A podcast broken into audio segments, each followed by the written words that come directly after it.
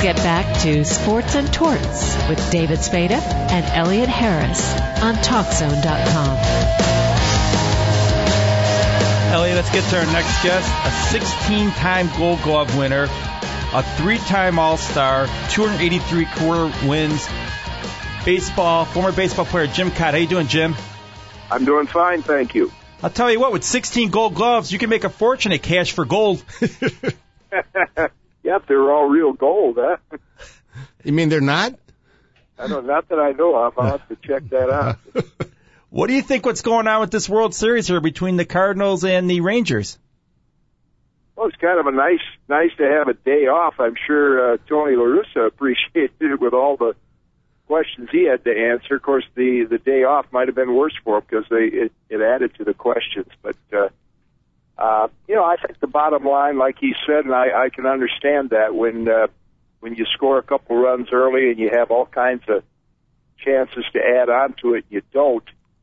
It just seems like bad things happen. But uh, you know, with that being said, I think uh, you know they made a wise choice in calling the game off, and I hope that the weather is good there in St. Louis, and uh, we can see a good game today.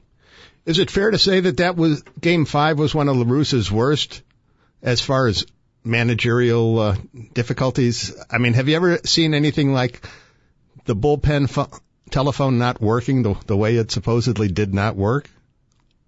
I've never. I've had. I've been uh, on teams where the bullpen phone and in stadiums where the bullpen phone did not work, but uh, then you could see the bullpen, and you had these, you know, the, you had these signs with your arms, like you, your arm way up, left arm way up high was uh, the tall left-hander, and if the guy was a little, I saw Ozzie Guillen do that with Bobby Jenks. You know, he made a big circle with his arms, and he wanted the big heavy set Right. things like that. You had signs where, but with these modern stadiums, uh, you know, one of the last things they do, I guess, is consult baseball people.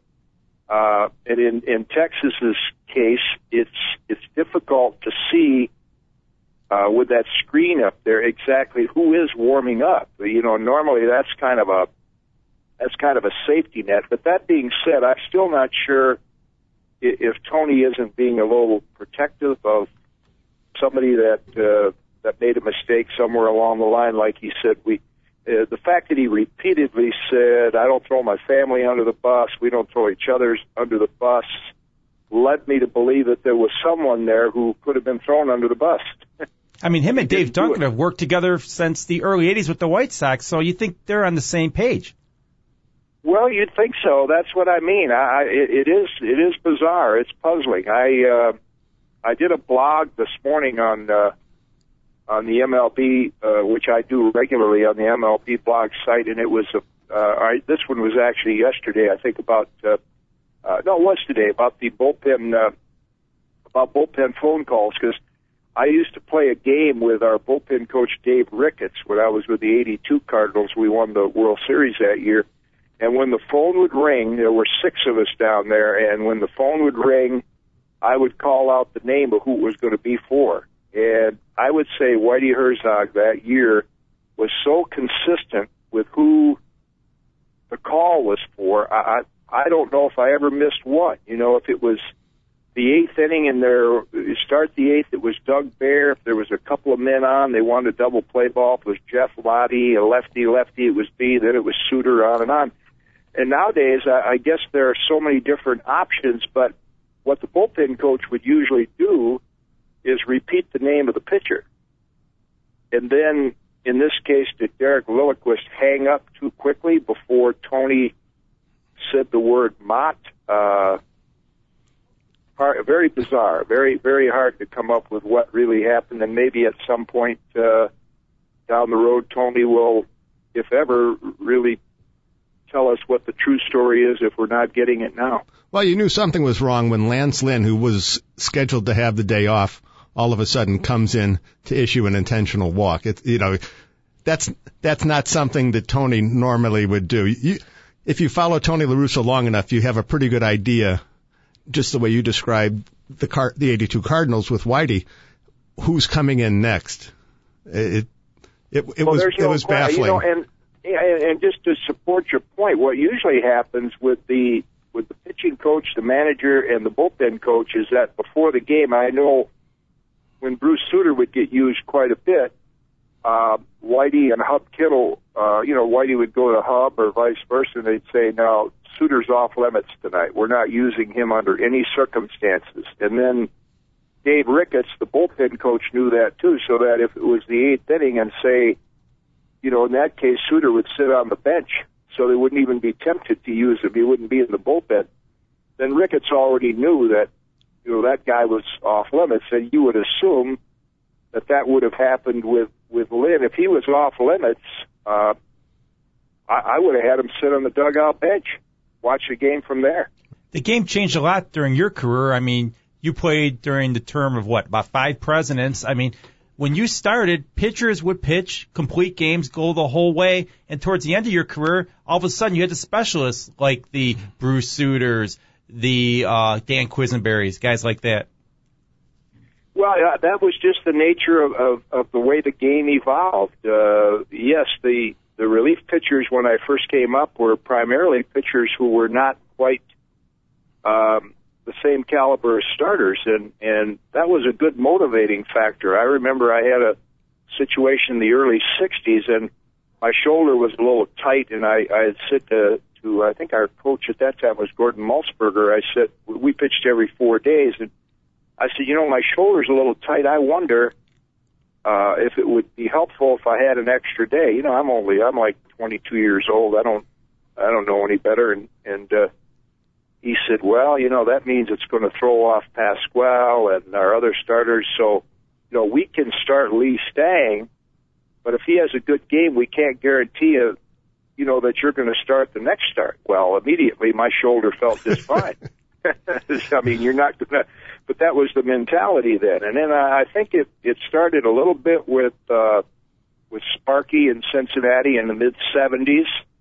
And then when he had Roger Craig, uh, uh, coach for him in in the 80s, though he had good solid starters there in Morris Rozema and uh, and Dan Petry. But I think Tony, more than any other manager, uh, is responsible for uh, you know the bullpen matchups to the degree that we see him. White Whitey did a great job at 82. He told me, he said, "I want you to be a lefty lefty specialist." I selfishly kind of wanted to start and. Uh, he said, I'm going to build my pitching staff from the ninth inning back. And I want to get the last three innings organized. And then if we have decent starters, which we did, we didn't have any, you know, Cy Young candidates, but we had decent starters. But the goal was when we had the lead after six, uh, we didn't lose very often. And I, you know, I think somewhere in that late 70s, early 80s, that trend began to start. And then, you know, Tony's taken it to the to the highest level, if you want to call it highest in terms of really specializing uh, pitcher versus hitter. Now, I I tend to think that it it's overdone lefty lefty righty righty. I I want the guy coming in out of the bullpen who's going to get out the batter. I don't care if he's left-handed throwing to a righty and vice versa. But it seems like the managerial mind process is okay. I got a left-handed batter coming up. I have to bring in this lefty it, rather than okay, I'm going to build the best bullpen possible, even if it's all right-handed or all left-handed.